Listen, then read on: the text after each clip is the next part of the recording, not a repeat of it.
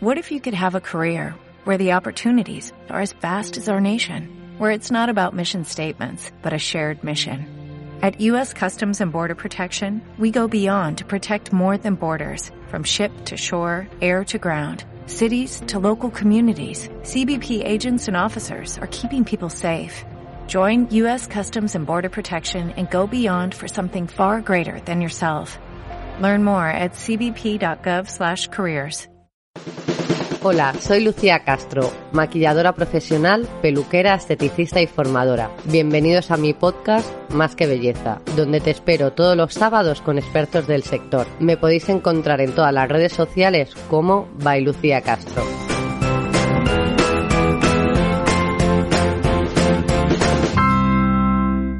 Bienvenidos otra semana más a mi podcast Más que Belleza. Y hoy os tengo que contar que estoy súper feliz porque seguimos celebrando que el podcast cumple un año y hoy tenemos a una gran invitada, la doctora Ana Molina. Ella es dermatóloga, profesora en la Universidad Autónoma de Madrid y divulgadora. Y si no la conocéis, que lo dudo, tenéis que pasar por su Instagram. ¿Qué tal, Ana?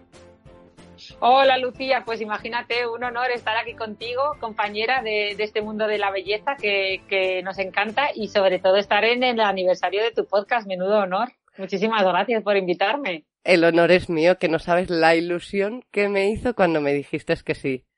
Daba botes. pues nada, es mutuo, es mutuo. Pues bueno, Ana, yo me he estado estudiando tu Instagram porque es una maravilla, es muy interesante y tengo varias preguntas que hacerte.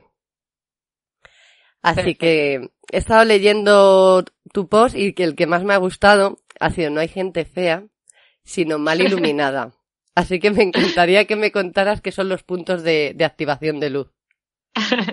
Oye, pues me alegra que te haya gustado ese, ese post, porque seguro que tú eres mucho más experta que yo en el tema de, de, los puntos de activación de luz o de cómo dar eh, luz a la cara, ¿no? Con, con, el maquillaje, que yo creo que fuisteis los primeros en, en hablar de esto. Hmm. Así que sí, sabía que, que, sabía, sabía que si algún post te iba a gustar, iba a ser el de los puntos de activación de luz.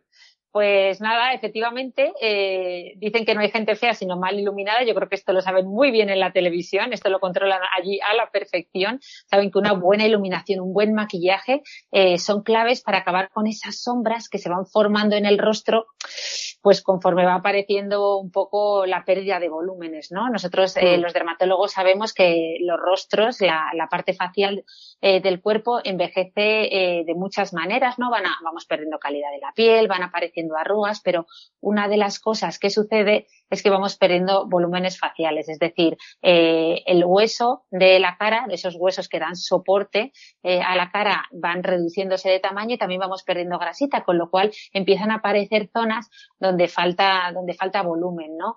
y en estas zonas, obviamente, al reflejarse la luz se forman sombras.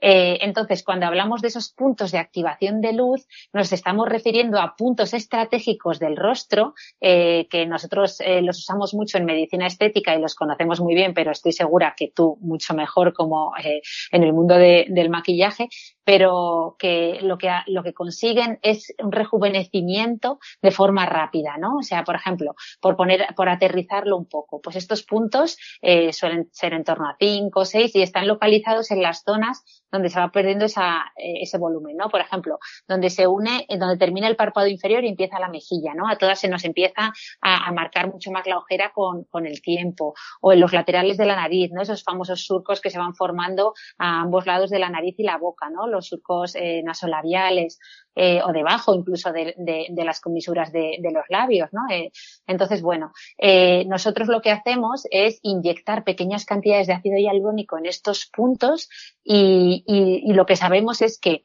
eh, son, tienen un, una importante eficacia, es decir, inyectando muy poquita cantidad de, de, ácido hialurónico en estos puntos estratégicos conseguimos un rejuvenecimiento más eficaz que a lo mejor poniendo muchas, mucha, más, o sea, mucha cantidad de hialurónico en otras zonas, ¿no? Eh, que, que, que, además pasa lo mismo cuando vosotros ilumináis estas zonas con maquillaje, ¿no? Que al claro. final conseguís ese mismo efecto sin necesidad de, de, inyectar nada, claro. Pero se va rápido una vez que te desmaquillas y luego también es un efecto visual porque nosotras lo que hacemos es rellenar con un corrector claro las zonas que están más hundidas.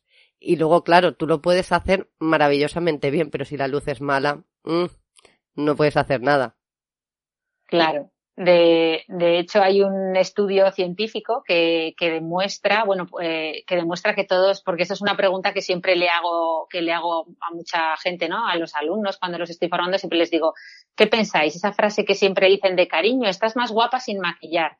Eh, si, era, si era verdadero o, o, no. Y lo cierto es que los estudios científicos han demostrado, que no hace falta que yo esto te lo diga a ti, pero bueno, los estudios científicos han demostrado que todos, hombres y mujeres, percibimos como mucho más atractivas siempre las caras maquilladas. Eh, es decir, al final eh, ya se ha visto en los estudios que los, eh, que los hombres muestran especial atención por lo que es la base de maquillaje, ¿no? Esa unificación del tono de la piel y el maquillaje de labios y las mujeres mostramos mucha, mucho interés por, también por el maquillaje, o sea, por la base y por el maquillaje de ojos.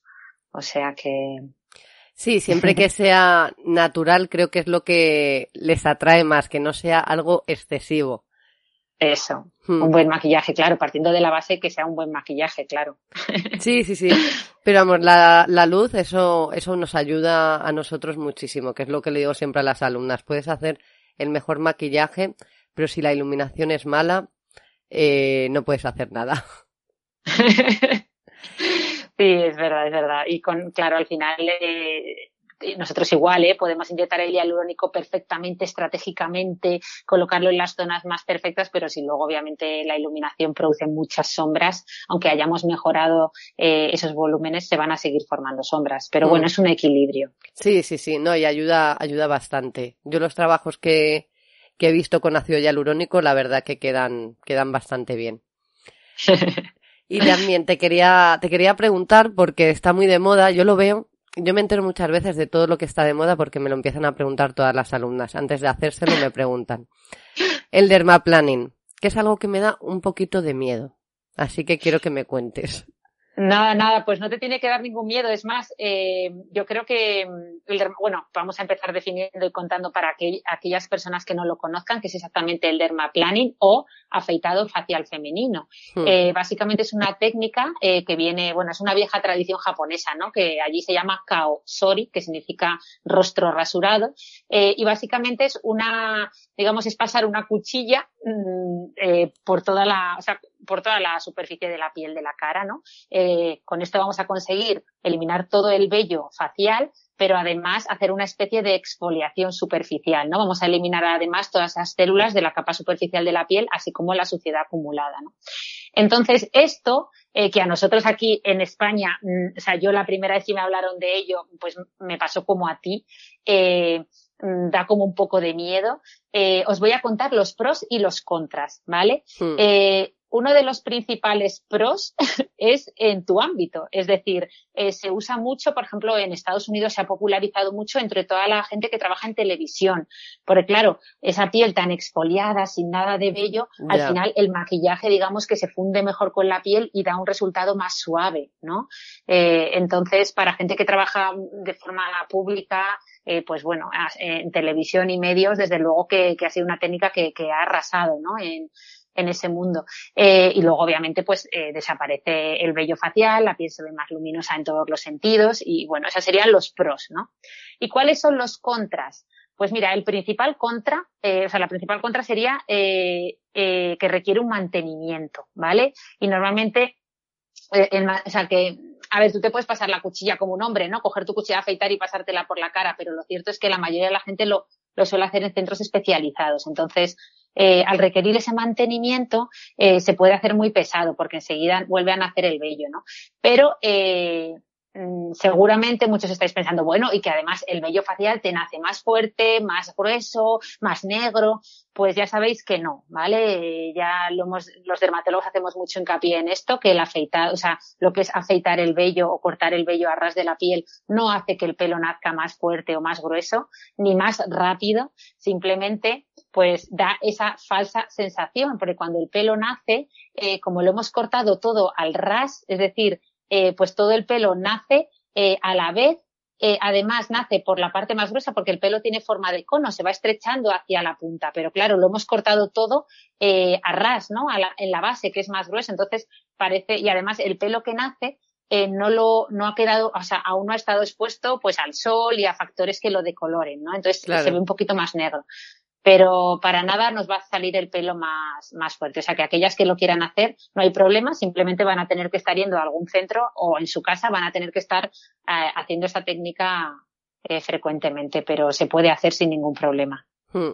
Sí, yo siempre que me dicen es que no me quiero depilar con cuchilla no me quiero quitar ningún vello con cuchilla porque sale más fuerte, Digo, no tiene nada que ver, digo, si no, no habría calvos, estarían todos afeitándose y el pelo saldría mucho más fuerte.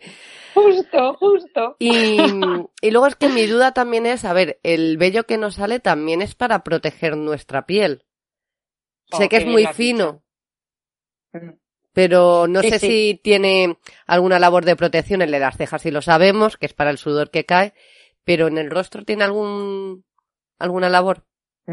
A ver, todo, todo el pelo que tenemos en, el cuerpo cumple, cumple una labor. Es verdad que hay pelos más especializados, tú lo decías, el de las cejas que protege los ojos del sudor y de, y de factores externos, el de las pestañas que ya ni te cuento, los pelitos de dentro de la nariz, ¿no? Que, que nos protegen de, pues eso, de, del polvo, de esporas, calientan el aire que vamos a respirar, eh, los del conducto auditivo externo, lo mismo, ¿no? Protegen el oído, eh, el de la cabeza, por Dios, todo el pelo de la cabeza es tan abundante porque calienta, ¿no? Eh, nos hace que el cerebro esté calentito y lo protege, ¿no? Claro. Pero es cierto mm, que el vello del cuerpo mm, sí que, pues eso, los, nuestros antepasados, los primates, sí que cumplía una función de calentar el cuerpo en general y cumplía una función más importante y ahora sí que ya es cierto que, que, lo que es el vello del cuerpo en la mayoría de, de, personas, sobre todo en mujeres, es tan fino que bueno, que su, su factor, o sea, queda como más, más bien como un vestigio evolutivo, o sea, que no cumple una función tan importante eh, como los vellos especializados, no ese pelo especializado del que hemos hablado de otras zonas. Hmm. O sea que, que el, depilarlo no, pues bueno, eh, bueno, el vello íntimo se nos ha olvidado que también nos protege de las enfermedades de transmisión sexual, pero bueno, el vello de la cara es verdad que no tiene una función tan, tan, tan específica, o sea que si alguien lo quiere quitar, pues tampoco va, nos, tampoco va a cambiarle la vida que lo quite o no. Vale, vale. Yo era por, porque quedase claro, porque hmm. siempre sabemos que eso, que el vello es por algo aunque no nos, aunque no nos gusta, sobre todo en el, en el rostro. Así que, ¿y qué método facial de depilación recomendarías para cejas, labios? ¿Cuál crees que es el mejor? Pues, hombre, habría que diferenciar qué buscamos, ¿no? Desde luego, siempre ya sabéis que cuando hablamos de técnicas de depilación, las dividimos en temporales o permanentes y a su vez las dividimos también en aquellas técnicas que arrancan el pelo de raíz o las que simplemente lo cortan al ras, ¿no? Entonces, si tuviera que quedarme con una técnica eh, de depilación eh, no definitiva, de las que arrancan eh, el vello de raíz, sin duda, por encima de la cera, por encima de, de todas me quedaría con, el, con la depilación con hilo, ¿vale? Yo creo que es la mm. que quizás es, es, menos agresiva para, para la piel subyacente, comparado con la cera que se lleva el pelo, pero se lleva por delante también pues casi toda la capa superficial de la piel. Eh, ¿Pero te hace un esfoliante? Como el dermaplaning. Sí, pero, pero mucho más agresivo. Ya, ya, mucho más agresivo. Eh, y de las técnicas de depilación definitiva, eh, obviamente me quedaría con el láser o la luz pulsada, que básicamente eh, son muy parecidos, lo que hacen es destruir el, folículo piloso. Y, bueno, simplemente decir que, en el caso de, o sea, que no se nos olvide, claro, que en la cara mucha gente lo que tiene ya son esos pelitos, cuatro pelitos blancos que le salen en el mentón o, o pelito incluso rubio, porque es tan fino, o sea, tan, es, es un vello que, que prácticamente no, casi no tiene color, entonces sí que ahí ya sabéis que el láser, la luz pulsada no funcionan bien. ¿Vale? Eh, para que el láser y la luz pulsada funcionen eh, en cualquier tipo de depilación necesitamos un pelo muy oscuro porque al final el láser se basa en calentar la melanina, ¿no? El pigmento del pelo. Entonces, si lo que tenemos es pelo blanco o muy rubito, pues tendríamos que optar por otras técnicas de depilación y si queremos una técnica de depilación permanente, habría que optar por la electrodepilación. ¿Vale? Que, mm. que, está muy bien, ya sabéis que es definitiva, que lo que se hace es introducir una especie de electrodo caliente que va quemando pelito a pelito, eh, y la verdad es que va bien para ese tipo de pelo hormonal o pelo blanco que va apareciendo en el mentón o labio superior con el tiempo, pero bueno, sí que hay que saber dónde realizarlo porque a veces puede quedar eh, pequeñas cicatrices eh, puntiformes, ¿no? Entonces, bueno, hay que tener cuidado y consultar bien. Sí, la verdad que ese tipo de depilación eléctrica no lo hacen en cualquier sitio. Yo, mm Yo cuando estudié eh, hacíamos depilación eléctrica y es que hay que tener buen pulso, buen ojo. Mm. Pero para esos pelitos del mentón o lo típico cuando ya tienes 15 años o menos que le empiezas a ir la niña los pelitos en la axila, es mucho más definitiva con, con este tipo de depilación. Eh, pienso mm. yo, que va, va bastante bien. Sí, sí, no, la electrodepilación es maravillosa. O sea, yo creo que estaría en, en tasa de eficacia, yo creo que estaría incluso por la depila, eh, por encima de la depilación láser, porque es que mm. además es introducir un electrodo, imaginaros es un electrodo como si fuera un pelito de fino un poquito más grueso y lo introducimos por dentro del folículo y hombre, muy mal se te tiene que dar para no acertar a la primera. Es decir, que normalmente a la, el la primera vez que quemas el folículo acabas con él, ¿no? A diferencia de la depilación láser que a veces simplemente consigues dañarlo un poco y, necesitas más sesiones, ¿no? O sea, que eficaz es muy eficaz, pero como tú muy bien decías, eh, es una tarea muy laboriosa, es pelo a pelo. Yo también la hacía y la dejé de hacer porque, como tú muy bien dices, hay que tener muy buen aparato, eh, tener muy buen pulso y, aplicar la energía correcta para quemar el pelo, pero no quemar la piel, no es fácil. Hmm.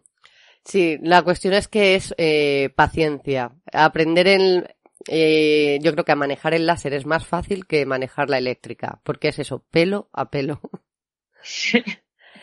Justo.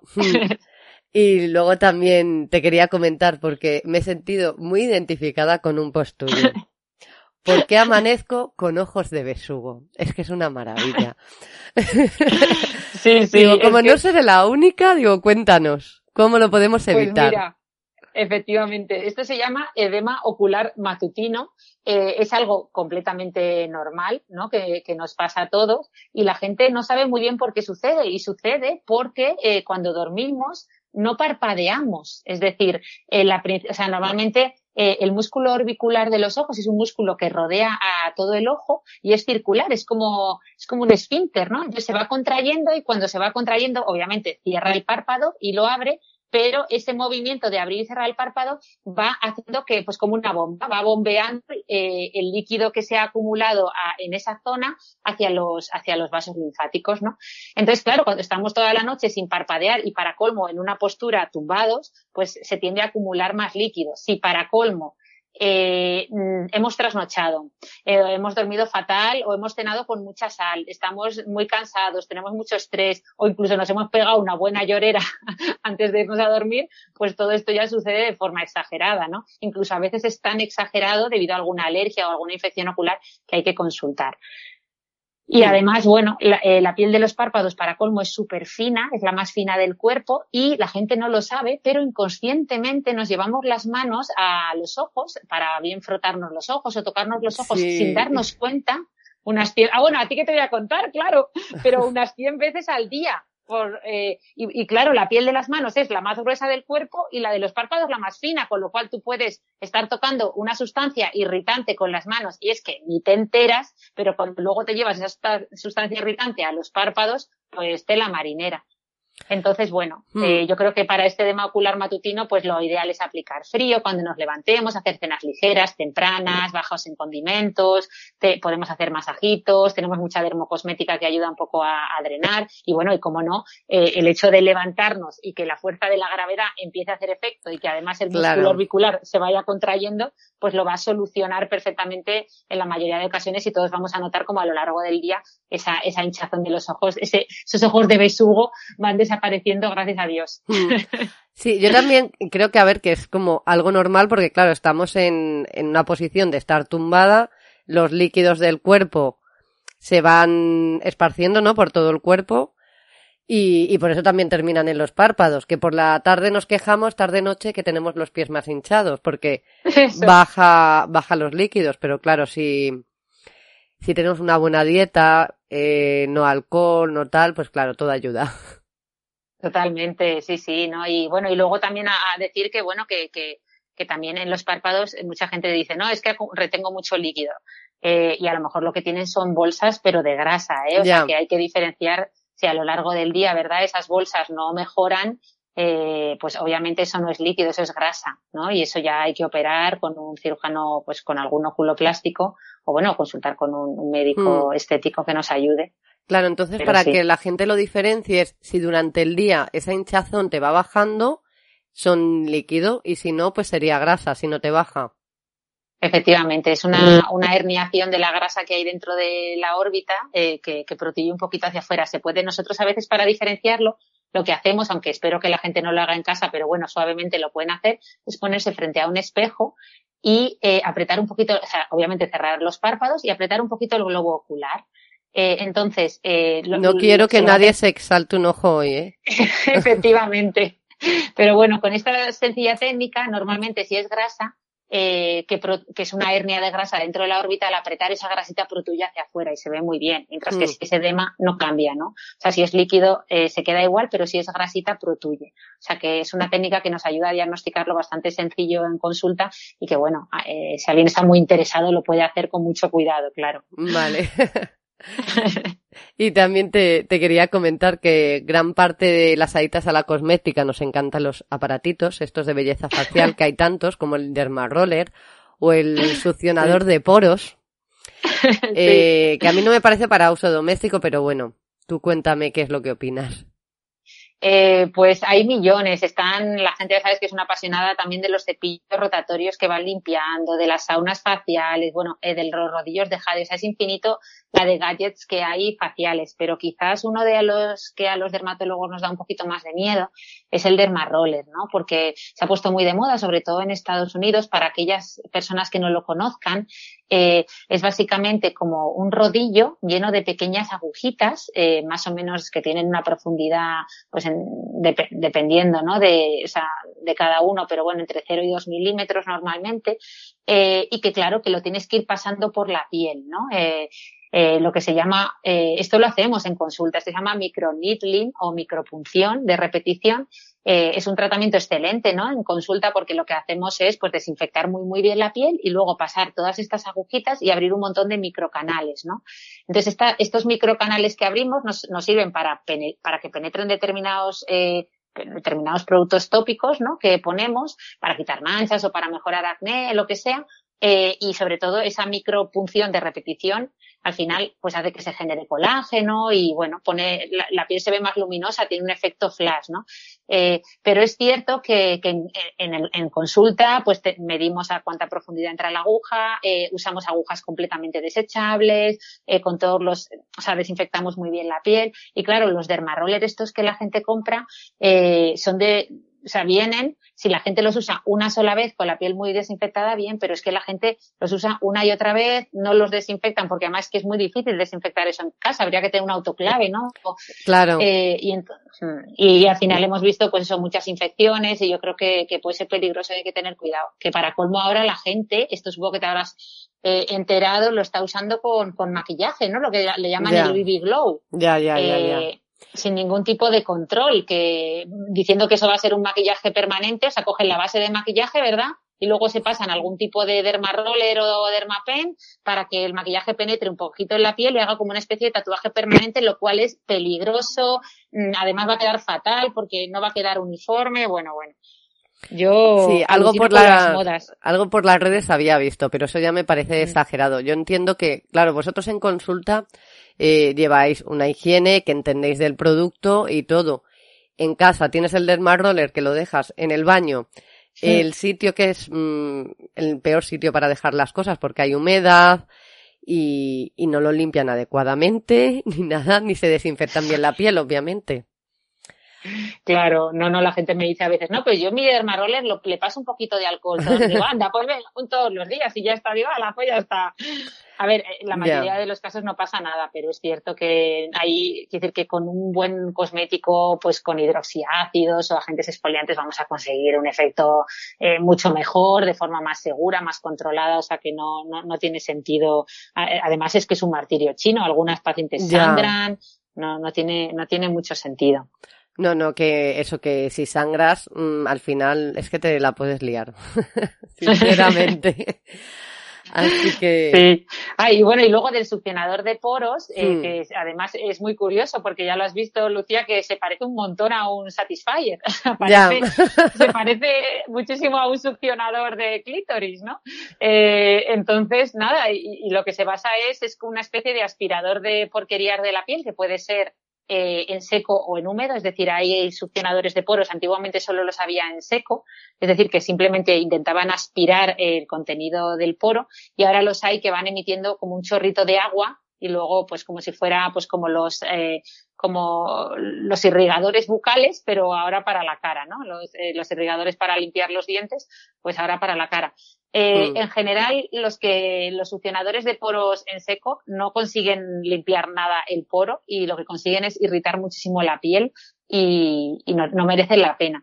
Es cierto que ahora los que van con el chorrito de agua, que van en húmedo, pues tienen, tienen un poquito más de sentido. Eh, yo creo que no tienen la potencia suficiente como para realmente hacer una, una limpieza, etcétera. Pero bueno, eh, o sea que lo, mismo que antes, que usando cualquier eh, limpiador o una buena crema rica en hidrosiácidos como el salicílico, el glicólico, vamos a conseguir una exfoliación progresiva, una limpieza del poro mucho mejor, más controlada y, y en general yo no me gastaría dinero en este tipo de, gadgets, la verdad. Ya, ya. Luego es que hay gente que es muy adicta a todos, pero yo recomiendo eso, una vez al mes, una, una higiene facial al mes o lo que te diga el, el esteticista o doctor y, y, ya con la higiene facial vas renovando bastante bien la piel y la extracción es que te lo hace mucho mejor un profesional que tú a ti mismo. Claro, eh, efectivamente. Yo creo que tiene más sentido realizar una buena, un buen mantenimiento en casa con un buen dermocosmético y luego ir a algún hmm, centro especializado y que te hagan, eh, que te apliquen un succionador pero realmente potente, ¿no? Eh, eh, con pues el hidrafacial, eh, también, vamos, hay varios, hay varias marcas y en general está muy bien, o una limpieza, o sea, una limpieza de cutis de toda la vida. sí. hecha. Mm. Sí, cuando queremos, eh, sobre todo, dejar el poro limpio, una de vez en cuando no, no lo veo mal. Y ahora. Ya sabéis que el poro, el poro siempre lo digo, perdona que te corte, Lucía, no se puede cerrar eh, el poro no se cierra, el tamaño va, es más, el poro con la edad, cada vez conforme vamos siendo mayores se va agrandando, cada vez es mayor porque se pierde elasticidad en la piel, con lo cual mm. Eh, el poro se agranda y la única forma de tener un poro eh, que parezca más pequeño es, es, es, es, tener un poro muy limpio, ¿vale? Es decir, un, un poro limpio ópticamente eh, va a parecer mucho más pequeño, ¿no? Porque no se va a ver, no se va a ver esos puntitos negros que ya lo hemos limpiado o obviamente maquillándolo, claro. Sí, luego la gente tiene mucha obsesión con los poros, que quieren que tener, quieren tener siempre un poro fino, que no se vea. Mm. Y yo siempre les pues digo que, perdona, siempre les digo que que un poro muy cerrado, muy fino, al final es una piel más seca. Y te secas como una manzana. Sí, el, eh, el, tamaño del poro, claro, los hombres lo tienen mucho más grande porque al final el poro es la salida del folículo piloso, es decir, del pelito, mm. junto con la glándula sebácea a la piel. Entonces, normalmente los hombres tienen ese poro pues mucho más, más grande porque tienen una glándula sebácea más mayor, claro. O sea que sí, y que además que efectivamente, que es que el poro no, no lo vamos a conseguir cerrar con nada. O sea que lo que queremos es mantenerlo limpio para que se vea menos. Ópticamente, un poro limpio va a parecer mucho más pequeño. Exacto. Y queda mucho mejor llevar siempre la piel limpia. y bueno, yo te quería hacer la pregunta del millón, porque ahora que queda poco para ponernos el bikini, la gente quiere ir con la piel bronceada y se van a los centros de bronceado. Y yo te quiero preguntar, ¿tú te meterías en una cabina de bronceado?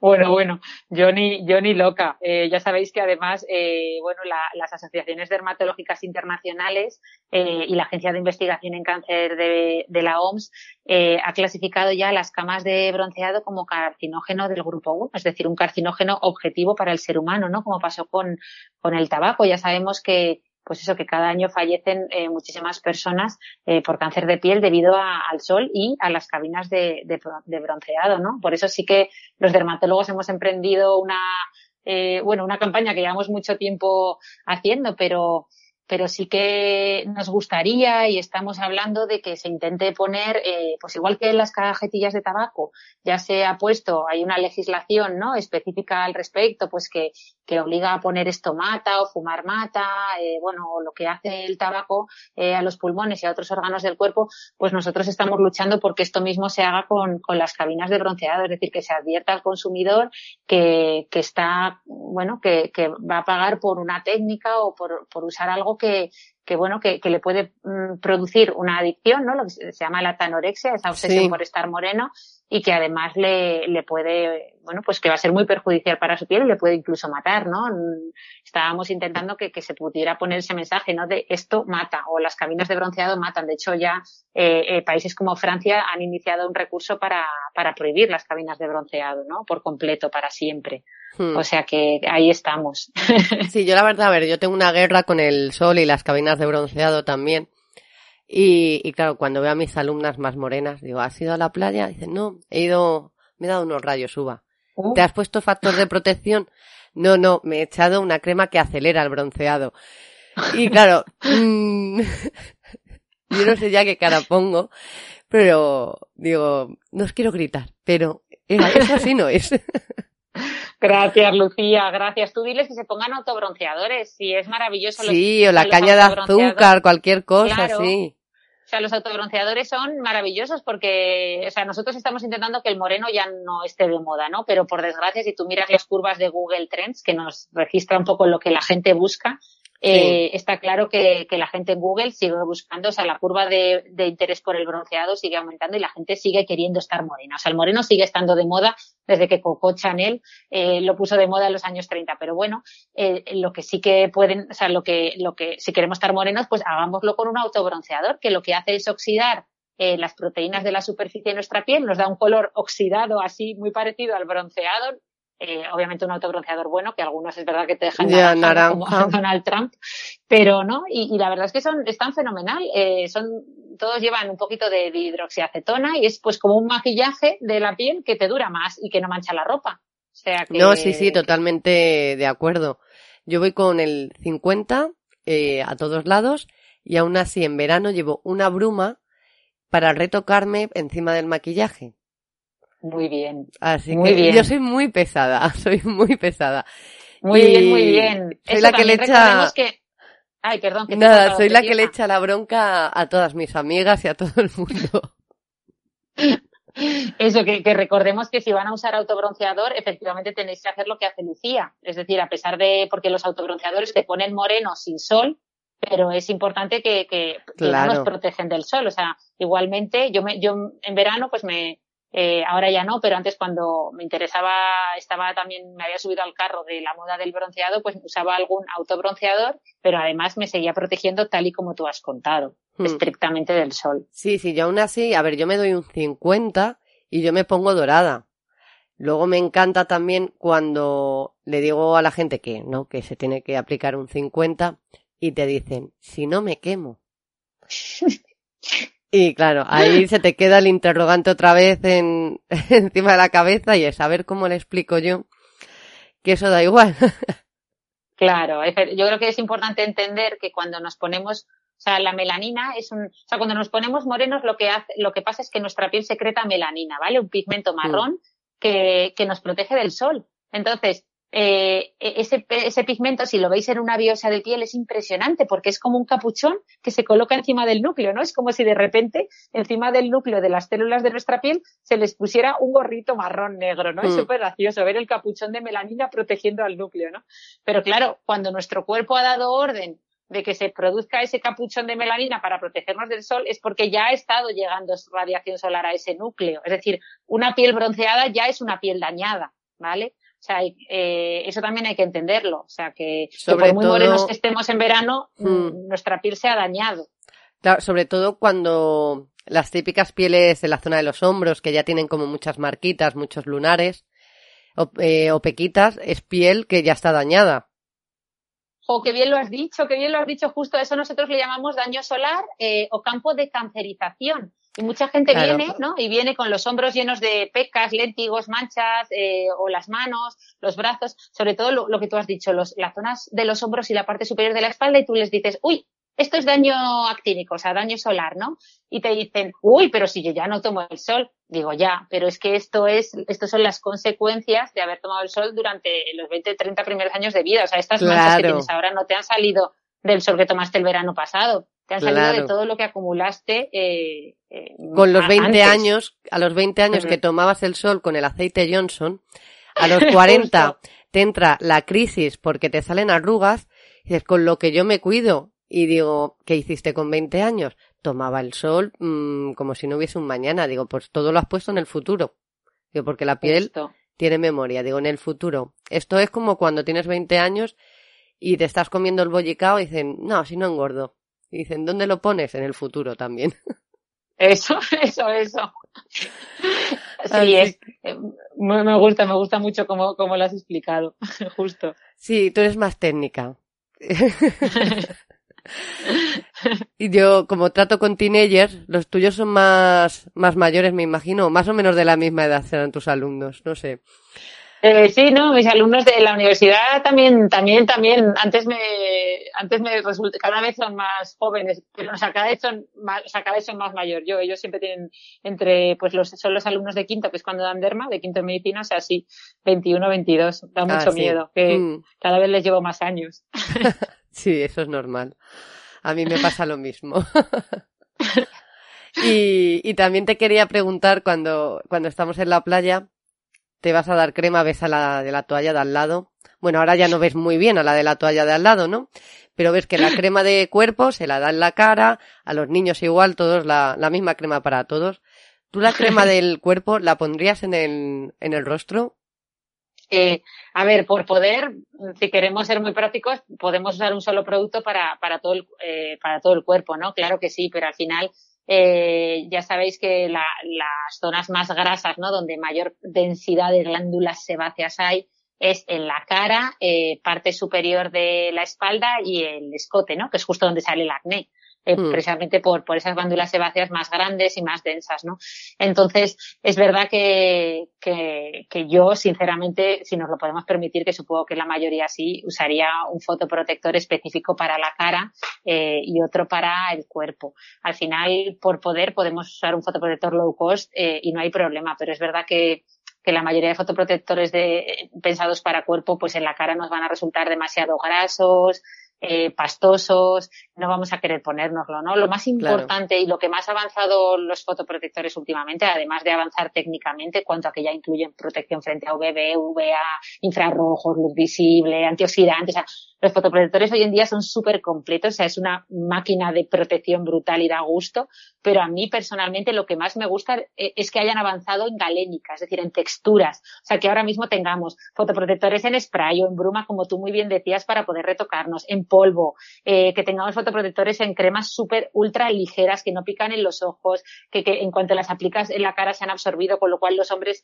deportistas las aplican encantados, eh, en barra, o sea, eso nos ha facilitado la adherencia, es decir, los dermatólogos llevan mucho tiempo luchando porque los fotoprotectores estén incluso incluidos dentro de la, de la seguridad social, es decir, que sean considerados un medicamento, ¿no? Porque al final nos están o sea, están protegiendo del cáncer, eh, eh, es una cosa súper importante, ¿no? Y, y, nos costaba mucho que la gente los quisiera aplicar. Y ahora que ha avanzado tanto la, el tema de las texturas, ya no hay excusa. O sea, no hay mm. excusa. Es que hay mucha gente, yo creo, que aún tiene el chip de mm, solo cuando voy a la playa o en verano.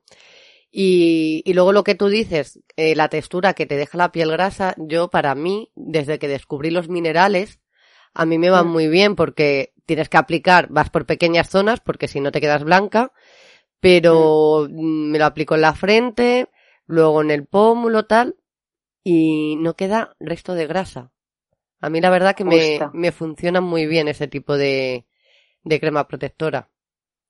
Bueno, y cuidadito con lo que se ha puesto de moda, que el maquilla, el pobre maquillador de Beyoncé, que debe ser un tío famosísimo, ya sabéis que eh, propuso eh, hacer un contouring con, con fotoprotección, pero, lo propuso, pero lo propuso bien, o sea, bien entre comillas, tampoco estaba bien, pero él propuso usar en las zonas que queremos iluminar, usar un fotoprotector SPF 30 y en otras zonas usar un SPF 50. Pero claro, esto saltó a las redes a través de un reto justo mucho más agresivo, es decir, no aplicar fotoprotector en las zonas donde queremos eh, que la piel se oscurezca, ¿no? Donde normalmente aplicamos, bueno, tú lo sabes mejor que yo, es que hablarte a ti de contouring me siento ridícula. No, no, no, para nada, pero la cuestión es que, a ver, es bastante complicado dejar el pómulo igualado cuando estás empezando, eh, pues cuando no tienes mucha idea de maquillaje, del contorno del rostro y tal, pues se han dejado se han dejado unos rostros muy peculiares, de lo, porque yo he estado curioseando y, y sí, pues pómulos que no están igualados. Porque claro, hazlo con la crema. Pero sí, sí, surgen, surgen cada, cada cosa todos los años que es muy peculiar. Las modas. Claro, sí, todos los años surge alguna barbaridad de estas, eh, o sea que, que por favor que no lo hagan, que se pongan SPF 50 como tú muy bien decías, con algún fotoprotector que les guste la textura, eh, por toda la cara, todos los días del año, de verdad que como dice Cristina Mitre, verdad, la cara no es negociable. Exacto. Eh, y luego en el cuerpo, pues sí, es verdad que hay que sintetizar vitamina D y un poquito de sol nos tiene que dar, pues bueno, ahí podemos eh, intentar tomar un poquito de sol sin problema, pero vamos, eh, yo creo que en España la frase de tomar el sol deberíamos eliminarla, porque es que en España no necesitamos tomar el sol con todo el sol que hay. Eh, nos da el sol, ¿vale? O sea, que con el sol que nos da, es más que suficiente para sintetizar vitamina D, que es el miedo que tiene todo el mundo, ¿no? Que, que no sintetice suficiente vitamina D. Pues no, pues solo con el sol yo hoy he salido a dar un paseo por aquí, por Madrid, y es que ha sido horroroso, horroroso, vamos, horroroso. Sí, sí, sí, sí, hace muchísimo calor y, y eso que con un paseo y todos los días que salimos a la calle, mm, llega perfectamente para tener vitamina D. Si viviésemos en un país en el norte de Europa que tienes que tomar vitamina D porque no hay tantas horas de sol como en España, pues sería más lógico, pero, pero aquí no es necesario. Eso, y que además la gente se cree que si vas por la sombra no estás sintetizando vitamina D y al final ya sabéis que que incluso en la sombra nos está llegando. esa una cosa es la radiación solar directa, estar debajo del sol, y otra cosa es la radiación solar indirecta, o sea, debajo de una sombrilla, en una terracita tomando algo, aunque estés te está dando radiación solar indirecta y es más que suficiente para sintetizar la, vitamina D en un país como España, hmm. sobre todo en estos meses, ¿no? Estivales, o sea que.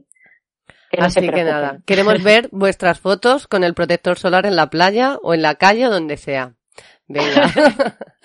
Así que pues nada, que llevamos ya 40 minutos, pero se me ha pasado volando. Seguiría hablando, pero si no les vamos ya a aburrir con tantas historias.